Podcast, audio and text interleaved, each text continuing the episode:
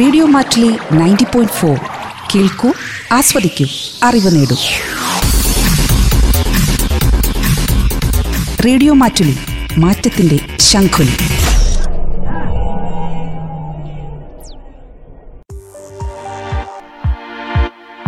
National means cum merit scholarship അറിയേണ്ടതെല്ലാം.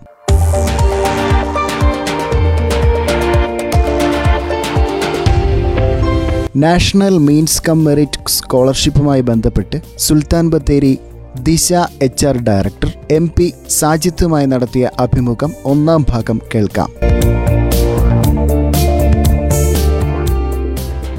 നമസ്കാരം. സാമൂഹികമായും സാമ്പത്തികമായും പിന്നോക്കം നിൽക്കുന്ന വിദ്യാർത്ഥികൾ ഉൾപ്പെടെ പഠനത്തിൽ മിടുക്കരായവർക്ക് സർക്കാർ സ്വകാര്യ മേഖലകളിൽ നിരവധി സ്കോളർഷിപ്പുകൾ ഏർപ്പെടുത്തിയിട്ടുണ്ട്. ഗുണമേന്മയുള്ള വിദ്യാഭ്യാസത്തിന്റെ പഠന ചിലവുകൾക്ക് കൈത്താങ്ങായി നൽകുന്ന സാമ്പത്തിക സഹായമാണ് സ്കോളർഷിപ്പുകൾ. സാമ്പത്തികമായി പിന്നോക്കം നിൽക്കുന്ന എട്ടാം ക്ലാസ്സിൽ പഠിക്കുന്ന മിടുക്കരായ വിദ്യാർത്ഥികൾക്ക് വേണ്ടി ഏർപ്പെടുത്തിയിരിക്കുന്ന നാഷണൽ മീൻസ് കം മെറിറ്റ് സ്കോളർഷിപ്പിനെ കുറിച്ചാണ് ഇന്ന് ഈ പരിപാടിയിലൂടെ ചർച്ച ചെയ്യുന്നത്. ഈ സ്കോളർഷിപ്പിനെ കുറിച്ചും ഇതിനായി അപേക്ഷിക്കേണ്ട രീതികളെക്കുറിച്ചും ഇന്ന് നമ്മോട് വിശദീകരിക്കുന്നത് Disha Sultan Bathery H R director Shri Sajid M P ആണ്. നമസ്കാരം സർ റേഡിയോ മാറ്റുലിയിലേക്ക് സ്വാഗതം. നമസ്കാരം. റേഡിയോ മാറ്റിലൂടെ എല്ലാ ശ്രോതാക്കൾക്കും സ്വാഗതം. സാർ എന്താണ് എൻ ടി എസ് സി അതുപോലെ തന്നെ എൻ എം എം എസ് ഈ സ്കോളർഷിപ്പുകളെ കുറിച്ച് ഒന്ന് വിശദീകരിക്കാമോ? ഈ സ്കോളർഷിപ്പുകൾ അക്ഷരാർത്ഥത്തിൽ സ്കോളർഷിപ്പുകളാണ്. അങ്ങനെ പ്രത്യേകിച്ച് പറയാൻ കാരണം മറ്റ് സ്കോളർഷിപ്പുകളെല്ലാം കുട്ടികളുടെ പിന്നോക്കാവസ്ഥ പരിഹരിക്കാൻ വേണ്ടി അല്ലെങ്കിൽ അവരുടെ ദാരിദ്ര്യം പരിഗണിച്ചുകൊണ്ടെല്ലാം നൽകുന്നതാണ്. ഇത് അതിനപ്പുറം കുട്ടികളുടെ ക്വാളിറ്റി അവരുടെ കഴിവിന് നൽകുന്നതാണ് ഈ സ്കോളർഷിപ്പ് എന്ന് പറയുന്നത്. ഇപ്പോൾ ഇവിടെ national means cum merit scholarship എന്ന് പറയുന്നതും നാഷണൽ ടാലന്റ് സെർച്ച് എക്സാമിനേഷൻ എന്ന് പറയുന്നതും രണ്ടും സ്കോളർഷിപ്പുകളാണ്. കേന്ദ്ര ഗവൺമെന്റ് നടത്തുന്ന സ്കോളർഷിപ്പുകളാണ്. ഇതിന്റെ വളരെ പ്രധാനപ്പെട്ട പ്രത്യേകത ഇവയുടെ സ്കോളർഷിപ്പ് തുകകളാണ്.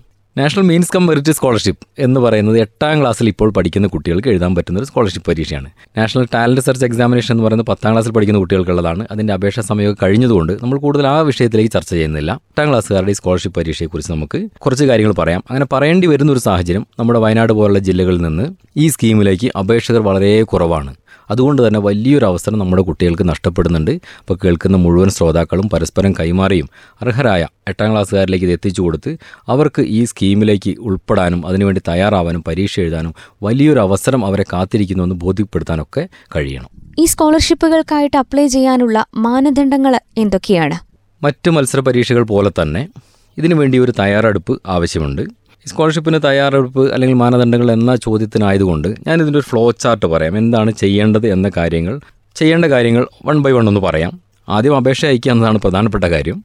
അത് ഏറ്റവും സിമ്പിളായിട്ട് ഞാൻ പറഞ്ഞതുകൊണ്ട് അപേക്ഷ അയക്കൽ അത്ര എളുപ്പമല്ല. അല്ലെങ്കിൽ അപേക്ഷ അയക്കുക എന്ന ഘട്ടം അത്ര നിസ്സാരമല്ല. അടുത്തൊരു കാര്യം ഹോൾ ടിക്കറ്റ് വാങ്ങുക എന്നുള്ളതാണ്. കൃത്യസമയത്ത് ഹോൾ ടിക്കറ്റ് വാങ്ങുക. അടുത്തൊരു കാര്യം പോയി പരീക്ഷ എഴുതുക എന്നുള്ളതാണ്. ഒരു എട്ടാം ക്ലാസ് പഠിക്കുമ്പോഴാണ് പരീക്ഷ എഴുതേണ്ടത്. യോഗ്യത നേടിക്കഴിഞ്ഞാൽ ഒമ്പതാം ക്ലാസ്സിലെത്തുമ്പോൾ സ്കോളർഷിപ്പിന് വേണ്ടിയിട്ട് ഒരു അപേക്ഷ കൂടെ കൊടുക്കേണ്ടതുണ്ട്. അത് പ്രത്യേകം പറയാൻ കാരണം കഴിഞ്ഞ വർഷങ്ങളിലെല്ലാം യോഗ്യത നേടിയിട്ടും സ്കോളർഷിപ്പ് ലഭിക്കാത്ത ധാരാളം കുട്ടികളുണ്ട്. അപ്പോൾ സ്കോളർഷിപ്പിന് വേണ്ടി അപേക്ഷ അയക്കുക എന്നുള്ളത് വേറൊരു ഘട്ടമാണ്. ഇങ്ങനെ നാല് ഘട്ടങ്ങളിലൂടെ ആദ്യം അപേക്ഷ അയക്കുക ഹോൾ ടിക്കറ്റ് വാങ്ങുക പരീക്ഷ എഴുതുക സ്കോളർഷിപ്പിന് വേണ്ടി വീണ്ടും ഒരു അപേക്ഷ കൂടെ കൊടുക്കുക എന്നതാണ് ഈ ഫ്ലോ ചാർട്ടിൽ എടുത്തു പറയേണ്ട ഘട്ടങ്ങൾ എന്ന് പറയുന്നത്. ഈ സ്കോളർഷിപ്പിന് വേണ്ടി അപേക്ഷിക്കുന്ന സമയത്ത് കുട്ടികളുടെ രക്ഷിതാക്കളുടെ വരുമാന പരിധിയോ അതുപോലെ തന്നെ കുട്ടികളുടെ മാർക്കോ ഏതെങ്കിലും രീതിയിൽ പരിഗണിക്കുന്നതാണോ? ആ അപേക്ഷ അയക്കേണ്ട ആളുകൾ എത്തരത്തിലുള്ള ആളുകളാണ് എന്നതാണ് ചോദ്യം കൊണ്ട് ഉദ്ദേശിക്കുന്നത് തോന്നുന്നു. ഗവൺമെന്റ് സ്കൂളിലോ എയ്ഡഡ് സ്കൂളിലോ ഈ വർഷം അതായത് ഓരോ അധ്യയന വർഷങ്ങളിലും എട്ടാം ക്ലാസ്സിൽ പഠിക്കുന്ന കുട്ടികൾക്കാണ് ഈ പരീക്ഷയ്ക്ക് അപേക്ഷിക്കാൻ കഴിയുക. ശ്രദ്ധിക്കേണ്ട ഒരു കാര്യം സി ബി എസ് ഇ സ്കൂളുകളിലോ അല്ലെങ്കിൽ മറ്റ് തദ്ദേശ സ്വയംഭരണ സ്ഥാപനങ്ങൾ നടത്തുന്ന സ്കൂളുകൾ കേന്ദ്രീയ വിദ്യാലയം നവോദയ വിദ്യാലയം ഇത്തരം സ്ഥാപനങ്ങളിലെ കുട്ടികൾക്കൊന്നും ഈ പരീക്ഷ എഴുതാൻ കഴിയില്ല. സാധാരണ ഗവൺമെന്റ് സ്കൂളിലോ എയ്ഡഡ് സ്കൂളിലോ പഠിക്കുന്ന എട്ടാം ക്ലാസ്സുകാർക്കാണ് ഈ പരീക്ഷ എഴുതുക. ഇത് കേൾക്കുമ്പോൾ തന്നെ ഒരു പക്ഷേ അയ്യേ എന്ന് നിങ്ങൾ തോന്നിയേക്കാം. പക്ഷേ ശ്രദ്ധിക്കേണ്ട ഒരു കാര്യം കേന്ദ്ര ഗവൺമെന്റ് ഇതുകൊണ്ട് അർത്ഥമാക്കുന്നത് പഠിക്കാൻ നല്ല കഴിവുള്ള കുട്ടിയായിരിക്കെ അതിന്റെ സാമ്പത്തിക പരാധീനതകൾ കൊണ്ട് ആ കുട്ടിയുടെ കഴിവ് ഉപയോഗപ്പെടുത്താൻ പറ്റാതായി പോകരുത് എന്ന് കരുതിയിട്ട് പഠിക്കുന്ന ക്വാളിറ്റേറ്റീവ് ആളുകൾക്ക് കൊടുക്കുന്ന ഒരു സ്കോളർഷിപ്പ് തന്നെയാണിത്. ആ അർത്ഥത്തിൽ തന്നെ ഇതിനെ നമ്മൾ വിലയിരുത്തുകയും ആ അത്തരത്തിലുള്ള കുട്ടികൾക്ക് ഈ പരീക്ഷയ്ക്ക് അപേക്ഷ അയക്കാൻ കഴിയും വേണം. രണ്ടാമത്തെ ഒരു കാര്യം വാർഷിക വരുമാനം അതായത് കുട്ടികളുടെ രക്ഷിതാക്കളുടെ വാർഷിക വരുമാനം എന്ന് പറയുന്നത് ഒരു ലക്ഷത്തി അമ്പതിനായിരം രൂപയിൽ അധികരിക്കാൻ പാടില്ല. പ്രത്യേകിച്ച് സർക്കാർ ഉദ്യോഗസ്ഥരോ മറ്റ് വലിയ വരുമാനമുള്ള രക്ഷിതാക്കളുടെ കുട്ടികൾക്കോ ഈ പരീക്ഷ എഴുതാൻ കഴിയില്ല എന്ന് സാരം. കാരണം ഞാൻ നേരത്തെ പറഞ്ഞു തന്നെയാണ് സാമ്പത്തികമില്ലാത്തതിന്റെ പേരിൽ കഴിവുള്ള ഒരു കുട്ടിക്ക് പഠിക്കാൻ കഴിയാതായി പോകരുത് എന്ന് സർക്കാർ ഉദ്ദേശിച്ചുകൊണ്ടാണ് ഈ സ്കീം നടപ്പാക്കുന്നത്. വാർഷിക വരുമാനത്തിന്റെ പരിധി ഒരു ലക്ഷത്തി അമ്പതിനായിരം രൂപയാണ്. ഇപ്പൊ നിരവധി കുട്ടികൾ അപ്ലൈ ചെയ്യാൻ സാധ്യതയുണ്ട്. അവരിലെല്ലാവരും പരീക്ഷ എഴുതുന്നു. അതിൽ നിന്നും മികച്ച മാർക്ക് നേടി മുൻപന്തിയിൽ എത്തുന്നവരെയാണോ ഈ സ്കോളർഷിപ്പിനായിട്ട് സെലക്ട് ചെയ്യുന്നത്? എത്ര മാർക്കാണ് ഒരു കുട്ടി നേടേണ്ടത്. ഇത് വലിയ ഒരു സ്കോളർഷിപ്പാണെന്ന് ഞാൻ നേരത്തെ പറഞ്ഞു. ഇതിന്റെ ഒരു ഫിനാൻഷ്യൽ അട്രാക്ഷൻ എന്ന് പറയുന്നത് national means cum merit scholarship. എട്ടാം ക്ലാസ്സുകാർക്ക് എഴുതുന്ന പരീക്ഷയുടെ സ്കോളർഷിപ്പ് തുക തന്നെ നാൽപ്പത്തി എട്ടായിരം രൂപയാണ്. ഒരു കുട്ടിയെ സംബന്ധിച്ച് നാൽപ്പത്തി എട്ടായിരം രൂപ എന്ന് പറയുന്നത് ചെറിയൊരു എമൗണ്ട് അല്ല എന്ന് നമുക്കറിയാം. എട്ടാം ക്ലാസ്സിൽ പഠിക്കുമ്പോഴാണ് ഈ പരീക്ഷ എഴുതുക. ഒമ്പതാം ക്ലാസ് മുതൽ പ്ലസ് ടു വരെ ക്ലാസ്സുകളിൽ പന്ത്രണ്ടായിരം രൂപ വീതം വാർഷികമായിട്ട് ഇവർക്ക് നാൽപ്പത്തി എട്ടായിരം രൂപയാണ് ലഭിക്കുക. ടാലന്റ് സെർച്ച് എക്സാമിനേഷൻ പത്താം ക്ലാസ്സിലെ കുട്ടികളുടെ സ്കോളർഷിപ്പ് തുക എന്ന് പറയുന്നത് ഏകദേശം അഞ്ച് ലക്ഷം രൂപയാണ്. അത്രയും വലുതാണത്. അതിന്റെ സമയം കഴിഞ്ഞതുകൊണ്ട് ചർച്ച ചെയ്യുന്നില്ല എന്ന് നമ്മൾ പറഞ്ഞിരുന്നു. ഇത്രയും വലിയ ഒരു തുക ലഭിക്കുന്ന സ്കോളർഷിപ്പ് ആയതുകൊണ്ട് തന്നെ ഇതിന്റെ പരീക്ഷയ്ക്ക് ശേഷം ഇതിന്റെ ഒരു ക്വാളിഫിക്കേഷൻ തീരുമാനിക്കുന്നത് നാൽപ്പത് ശതമാനം അതായത് ജനറൽ കുട്ടികൾക്ക് ജനറൽ വിദ്യാർത്ഥികൾക്ക് നാൽപ്പത് ശതമാനത്തിൽ കുറയാത്ത മാർക്ക് നേടുക എന്നുള്ളതാണ്. നാൽപ്പത് ശതമാനം മാർക്ക് ഉണ്ടെങ്കിൽ ഇവർ സ്കോളർഷിപ്പിന് യോഗ്യരാണ്. അതായത് നമുക്കിവിടെ തൊണ്ണൂറ് മാർക്കിന്റെ രണ്ട് പരീക്ഷകൾ നടക്കും. നൂറ്റി എൺപത് മാർക്കിന്റെ പരീക്ഷയാണ് നടക്കുക. അതിൽ എഴുപത്തിരണ്ട് മാർക്ക് കിട്ടിയാൽ സ്കോളർഷിപ്പിന് അർഹത നേടും. ഇനി എസ് സി എസ് ടി വിദ്യാർത്ഥികളാണെങ്കിൽ അവർക്ക് മുപ്പത്തിരണ്ട് ശതമാനം മാർക്കാണ് വേണ്ടത്. ഏകദേശം അമ്പത്തിയേഴ് പോയിന്റ് ആറ് അമ്പത്തിയെട്ട് മാർക്ക് ഉണ്ടെങ്കിൽ എസ് സി എസ് ടി വിദ്യാർത്ഥികൾക്കും സ്കോളർഷിപ്പിന് അർഹത നേടും. സാറ് പറഞ്ഞതുപോലെ നാൽപ്പത് ശതമാനം മാർക്ക് നേടുകയാണെങ്കിൽ നാൽപ്പത് ശതമാനം നേടിയ എല്ലാ കുട്ടികളും സ്കോളർഷിപ്പിന് അർഹരായിരിക്കുമോ വളരെ പ്രധാനപ്പെട്ട ഒരു ചോദ്യമാണ്. ഒരുപാട് തെറ്റിദ്ധാരണകൾ നിലനിൽക്കുന്ന ഒരു മേഖലയെ കൂടെ ആയതുകൊണ്ട് വ്യക്തമായ ഉത്തരം പറയാം. നാൽപ്പത് ശതമാനം ആണ് സ്കോളർഷിപ്പ് ലഭിക്കാനുള്ള യോഗ്യത. പക്ഷേ ഇതൊരു കേന്ദ്ര ഗവൺമെന്റ് പദ്ധതിയാണ്. ഓരോ സംസ്ഥാനങ്ങൾക്കും കൃത്യമായ കോട്ട നിശ്ചയിച്ചിട്ടുണ്ട്. കേരളത്തിന് ഈ national means cum merit scholarship അതായത് എട്ടാം ക്ലാസ്സുകാരുടെ സ്കോളർഷിപ്പിന് മൂവായിരത്തി നാനൂറ്റി എഴുപത്തി മൂന്ന് എണ്ണമാണ് കേരളത്തിന് കേന്ദ്രം അനുവദിക്കുക. അപ്പോൾ ഒരു സംശയം വരാം. നാൽപ്പത് ശതമാനം കിട്ടുന്ന മുഴുവൻ ആൾക്കാർക്കും ഇത് സ്കോളർഷിപ്പ് ലഭിക്കുമോ എന്നുള്ളത്. അത് തന്നെയാണ് ഞാൻ പറയുന്നത്. മൂവായിരത്തി നാനൂറ്റി എഴുപത്തി മൂന്നാണ് നമ്മുടെ കോട്ട ഏറ്റവും കൂടുതൽ മാർക്ക് കിട്ടുന്ന അതായത് നാൽപ്പത് ശതമാനത്തിനേക്കാൾ മുകളിൽ ഏറ്റവും കൂടുതൽ മാർക്ക് കിട്ടുന്ന മൂവായിരത്തി നാനൂറ്റി എഴുപത്തി മൂന്ന് വിദ്യാർത്ഥികളെയാണ് ഒരു വർഷം ഇതിനു വേണ്ടി പരിഗണിക്കുക. അവിടെ ചെറിയൊരു ആശയക്കുഴപ്പം വന്നിട്ടുണ്ടാവും. പിന്നെ എന്തിനാണ് നാൽപ്പത് ശതമാനം പറയുന്നത്? നാൽപ്പത് ശതമാനം എന്ന് പറയുന്നത് മിനിമം ക്വാളിഫിക്കേഷനാണ് ഓരോ വർഷവും കുട്ടികളുടെ പെർഫോമൻസ് വർദ്ധിക്കുന്നതിനനുസരിച്ച് കൂടുതൽ കൂടുതൽ മാർക്കുകൾ കരസ്ഥമാക്കേണ്ടി വരും. സ്കോളർഷിപ്പ് യോഗ്യത നേടിക്കഴിഞ്ഞാൽ പിന്നീട് തുടർ വർഷങ്ങളിൽ അതത് വർഷത്തെ മാർക്കിന്റെ അടിസ്ഥാനത്തിലാണോ തുക ലഭ്യമാവുക? അല്ലാതെ സ്കോളർഷിപ്പിന്റെ ഭാഗമായിട്ട് എന്തെങ്കിലും തരത്തിലുള്ള എക്സാമുകൾ പിന്നീട് ഉണ്ടായിരിക്കുമോ ഇത് സ്കോളർഷിപ്പ് യോഗ്യത നേടിക്കഴിഞ്ഞാൽ നാല് വർഷത്തേക്കാണ് സ്കോളർഷിപ്പ് എമൗണ്ട് കിട്ടുക. പക്ഷേ ഓരോ വർഷവും മുൻ ക്ലാസ്സുകളിൽ ഉള്ള മാർക്ക് പരിഗണിക്കുന്നുണ്ട്. ഞാൻ നേരത്തെ ഈ സ്കോളർഷിപ്പിന്റെ ലക്ഷ്യം പറഞ്ഞിരുന്നു. പഠിക്കുന്ന കുട്ടികൾക്ക് നൽകുന്ന ഒരു സഹായമാണ്. അതുകൊണ്ട് തന്നെ അവരുടെ പഠന മികവ് നിലനിർത്തുക എന്നുള്ളത് അധ്യാപകരുടെയും രക്ഷിതാക്കളുടെയും ചുമതലയായി തന്നെ ഏറ്റെടുക്കേണ്ടതുണ്ട്. ആദ്യ വർഷത്തിൽ നമുക്ക് സ്കോളർഷിപ്പ് ലഭിക്കണമെങ്കിൽ തൊട്ട് മുൻ വർഷം പഠിച്ച ക്ലാസ്സിൽ അമ്പത്തി അഞ്ച് ശതമാനം മാർക്കാണ് കിട്ടേണ്ടത്. ഒമ്പതാം ക്ലാസ്സിൽ ഈ സ്കോളർഷിപ്പ് കിട്ടണമെങ്കിൽ എട്ടാം ക്ലാസ്സിൽ അമ്പത്തഞ്ച് ശതമാനം മാർക്ക് കരസ്ഥമാക്കിയിട്ടുണ്ടാവണം. പത്താം ക്ലാസ്സിൽ പഠിക്കുന്ന സമയത്ത് ഒമ്പതാം ക്ലാസ്സിൽ അമ്പത്തഞ്ച് ശതമാനം മാർക്ക് കിട്ടിയിട്ടുണ്ടാവണം. പ്ലസ് വൺ ക്ലാസ്സിൽ പഠിക്കുമ്പോൾ മാത്രം ഒരു വ്യത്യാസമുണ്ട്. പത്താം ക്ലാസ്സിൽ ഈ യോഗ്യത നേടിയ കുട്ടികൾക്ക് അറുപത് ശതമാനം മാർക്ക് കരസ്ഥമാക്കണം. പ്ലസ് ടുവിന് പഠിക്കുമ്പോൾ പ്ലസ് വൺ ക്ലാസ്സിൽ അമ്പത്തഞ്ച് ശതമാനം മാർക്ക് നേടിയാൽ മതി.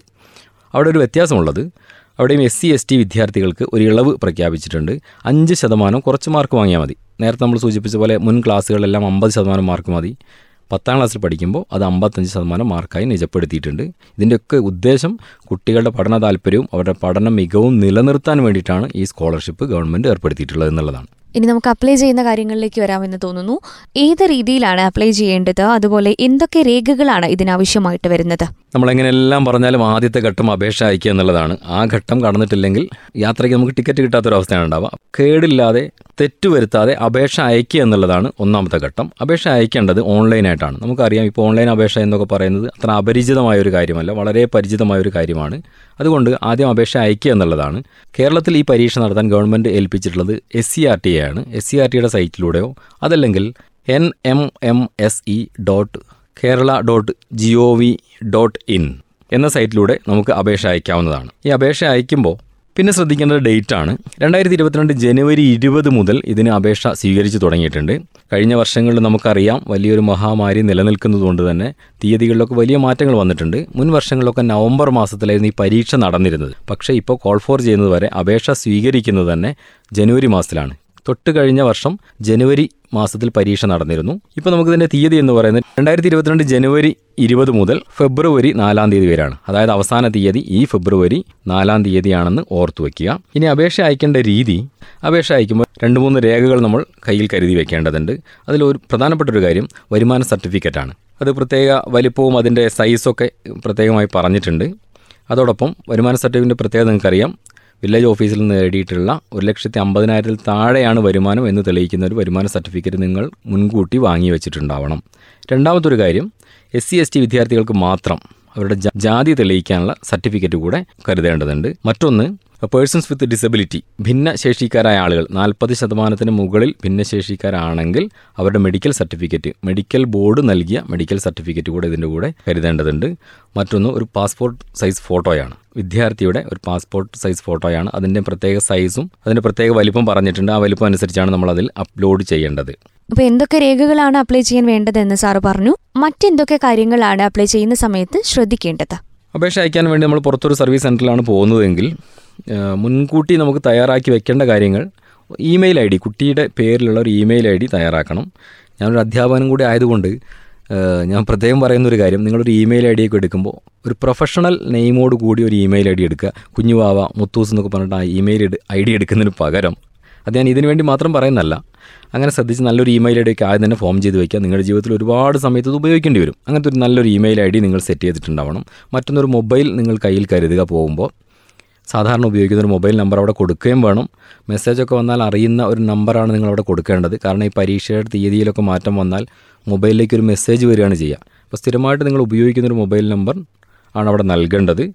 അതോടൊപ്പം അപേക്ഷ അയക്കാൻ പോകുമ്പോൾ കയ്യിലൊരു മൊബൈൽ കരുതുക. അതിലേക്ക് ഒരു ഒ ടി പി വരാനുണ്ട്. കൃത്യമായിട്ട് അത് പോസ്റ്റ് ചെയ്താലാണ് അടുത്ത ഘട്ടത്തിലേക്ക് നമുക്ക് കടക്കാൻ കഴിയുള്ളൂ. മറ്റൊന്ന് നിങ്ങളുടെ ആധാർ നമ്പർ സൂക്ഷിച്ച് വയ്ക്കുക ആധാർ നമ്പർ കൊണ്ടുപോകുക എന്നുള്ളതാണ്. മറ്റൊന്ന് നിങ്ങളുടെ സ്വന്തം പേരിലൊരു ബാങ്ക് പാസ്ബുക്ക് അതിന്റെ അക്കൗണ്ട് നമ്പർ ഡീറ്റെയിൽസ് എല്ലാം നിങ്ങൾ അപേക്ഷ അയക്കുമ്പോൾ കൂടെ കരുതണം. കാരണം അതിന്റെ ഏറ്റവും വലിയ സന്തോഷ വാർത്ത ഈ ബാങ്ക് അക്കൗണ്ടിലേക്കാണ് നിങ്ങൾക്ക് നാൽപ്പത്തെട്ടായിരം രൂപ വരേണ്ടത് എന്നുള്ളതാണ്. അടുത്തൊരു കാര്യം സ്കൂൾ വിളിച്ച് അന്വേഷിച്ചിട്ട് നിങ്ങളുടെ അഡ്മിഷൻ നമ്പർ കൂടെ കയ്യിൽ കരുതി വയ്ക്കുക. കാരണം അപേക്ഷയുടെ ഒരു പ്രത്യേക സ്ഥലത്ത് നിങ്ങളുടെ അഡ്മിഷൻ നമ്പർ ചോദിക്കുന്നുണ്ട്. സാധാരണ സ്കൂളിലെ അഡ്മിഷൻ നമ്പർ നമുക്ക് ഓർമ്മ ഉണ്ടാവാറില്ല. അതുകൊണ്ട് തന്നെ അഡ്മിഷൻ നമ്പർ അധ്യാപകരോട് ചോദിച്ച് കൃത്യമായി ആദ്യം തന്നെ എഴുതി നിങ്ങൾ അപേക്ഷ അയക്കാൻ സമയത്ത് കൊണ്ടുപോകണം. പ്രിയ ശ്രോതാക്കളെ എട്ടാം ക്ലാസ് വിദ്യാർത്ഥികൾക്കായുള്ള നാഷണൽ മീൻസ് കം മെറിറ്റ് സ്കോളർഷിപ്പിനെ കുറിച്ച് ഇന്ന് നമ്മോട് വിശദീകരിച്ചത് Disha Sultan Bathery H R director Shri M P സാജിത്താണ് ഈ സ്കോളർഷിപ്പുമായി ബന്ധപ്പെട്ടും അപേക്ഷിക്കേണ്ട കാര്യങ്ങളെക്കുറിച്ചും ഒപ്പം പരീക്ഷാ രീതിയെക്കുറിച്ചും മനസ്സിലാക്കാം ഈ അഭിമുഖത്തിന്റെ അടുത്ത ഭാഗത്തിലൂടെ. എല്ലാ പ്രിയ ശ്രോതാക്കൾക്കും നന്ദി നമസ്കാരം. National means cum merit scholarship അറിയേണ്ടതെല്ലാം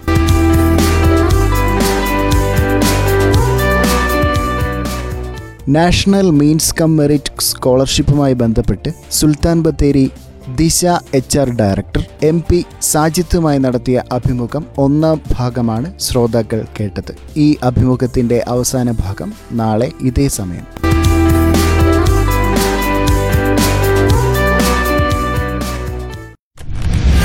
Radio Mattoli ninety point four. കേൾക്കൂ ആസ്വദിക്കൂ അറിവ് നേടൂ.